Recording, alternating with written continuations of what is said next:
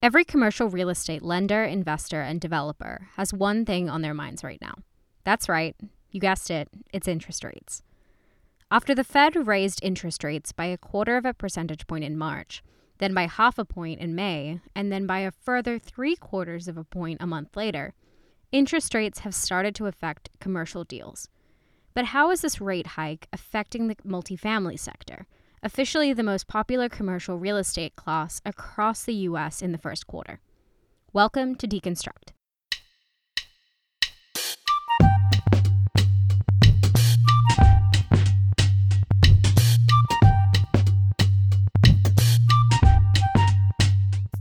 Today's episode is actually the last of our official first season. We'll be taking a break for the month of July to prep some new episodes and line up some great guests. Like always, if you have any ideas or think that there's something we need to cover, feel free to reach us at podcasts at therealdeal.com. Now back to our standard programming. Multifamily investment totaled $120 billion in the US in 2021. That's a 46% increase from 2020, according to CBRE. The attractiveness was fueled by extraordinary rent growth across the country, which then led to soaring high prices for apartment complex. Compared to office and retail properties, where many tenants stopped paying rent, apartment tenants, for the most part, kept paying their rent throughout the pandemic. That meant a steady cash flow for apartment investors. The popularity of multifamily investment was also propelled by historically low interest rates. Investors could get relatively cheap capital to buy up apartment complexes with steady cash flow. Seems like a deal, right? Well, as long as interest rates stay low, which they haven't. So, how are rising rates affecting multifamily investment now? Producer Susanna Cavanaugh chatted with Matt Fotis about how New York's market has responded to the rate hikes. Matt is a senior managing director at Marcus and Millichap. And I run a team at the company that focuses on selling apartment buildings and mixed use buildings in Manhattan, Brooklyn, and Queens. Could you start off by talking about how the market for multifamily and mixed use was faring before the rate hikes we saw in March? Absolutely. I would say between March of 2021 and March of this year, we saw just a tremendous improvement in the market. Emerging from the pandemic was more buyers entering back into the market, picking their heads up after being really focused on managing their buildings through the pandemic we just saw a lot of pent up demand. And that is what fueled more sales and a slight increase in values. Another dynamic that was really fueling values is in the best locations, say the downtown neighborhoods in Manhattan, prime Brooklyn, prime Queens, we started to see rents grow a bit. And we started to hear from owners and buyers. We started to hear a lot of success stories as people moved back into the city. That started to cause a rise in rents, which immediately translated to values of free market apartment buildings. So, you know, we really saw a lot of improving fundamentals in that 12 month period of time. So, would you say the sales volume of those buildings or the dollar volume ever reached where it had been pre pandemic? Yes, I would say it reached and exceeded pre pandemic. We were experiencing sales scenarios where we were selling buildings for lower returns than we could achieve just before the pandemic. And people were also achieving rents in free market apartments that had exceeded pre pandemic values. So, fast forwarding to when the Fed hiked rates in March and then we had these subsequent rate hikes, what would you say the sentiment was among buyers? Were people worried? Did they want to hold off on deals?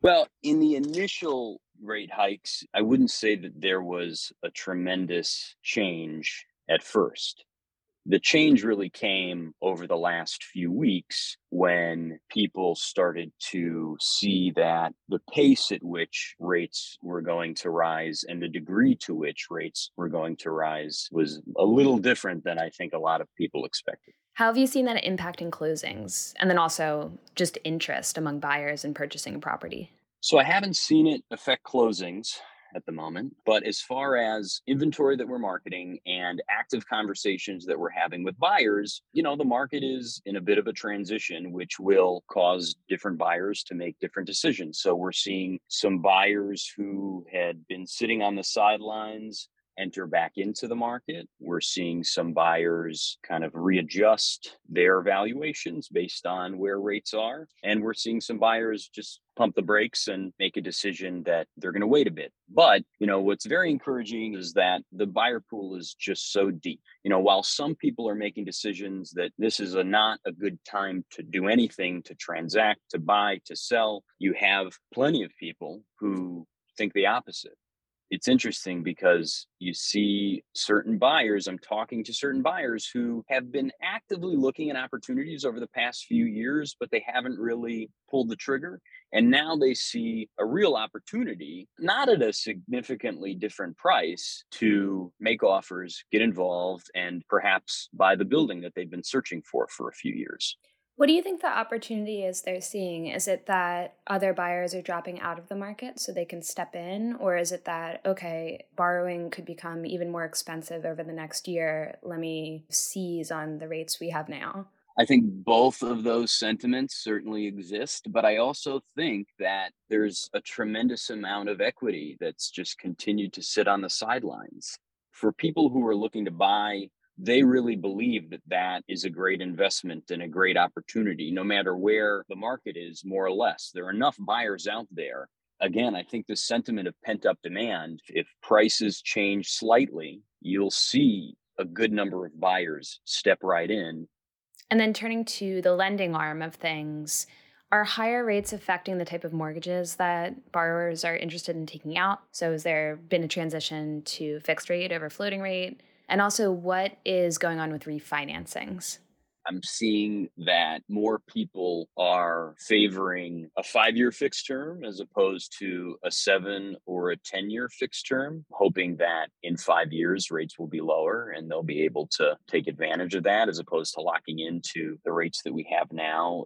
I'm seeing some people who didn't consider at all before trying to take advantage of a Fannie or a Freddie product, so agency loans. And explain for us the appeal of an agency loan. The lowest rates that seem to be available today for multifamily, for example, are uh, you know a Fannie or a Freddie product, and there are still some scenarios, although with high levels of reporting and very low leverage, where a borrower can achieve a rate below 5% as opposed to going to a local savings bank where you're probably looking at rates that are at 5% or a bit above. There could certainly be a slowdown of refinances because of where rates are. But, you know, there will also be plenty of mortgages that are coming due, five year fixed terms, seven year fixed terms, where people will need to really address a refinance. So, one scenario that's been at the forefront of a lot of media coverage is that the Fed hikes rates to an extent where the US economy enters a recession. Is that something that would deter deals? Is that something we saw during 2008, 2009? Well, you know, certainly that could happen. And we could see the renter pool thin a bit. But one of the main reasons why everybody suspects rents have risen is, you know, there's really a supply and demand imbalance in the rental market. Certainly, mm-hmm. a recession could mean fewer renters, but if there's such an imbalance in supply, perhaps that could really help rents hold to where they are. Maybe the the growth that we're seeing in the rental market won't last as long. Most of the people that I speak to out there are expecting another year or two of rent growth locally, mainly because of the supply and demand imbalance. But certainly, if there are fewer renters, that could slow that growth. So, throwing it forward to the rest of the year, what are you expecting? Is there a sense that sales volume could dip at some point, or is the expectation that the number of transactions should hold steady at least for the rest of 2022? I think it'll really depend on how rates continue to grow for the balance of the year. You know, if rates hold steady, I think that transaction volume will hold steady. If rates uh, rise significantly, I think that you know that could have an effect on transaction volume. Of course, it's still very early to say what is going to happen because the real correction that people had to face has only really occurred in the past few weeks. So people are really trying to figure out what they should be doing, and they've got a lot of motivation to invest. So that's a real benefit that we have out there in the market a lot of demand.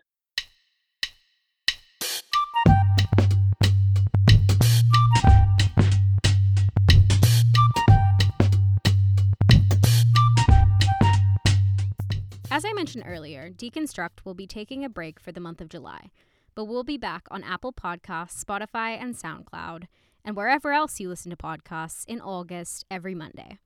Until then, if you have any ideas you'd like to share, know someone who would make a great guest, or think we should cover a specific topic, please reach out to me or Susanna at podcasts at therealdeal.com. Have a great month of July.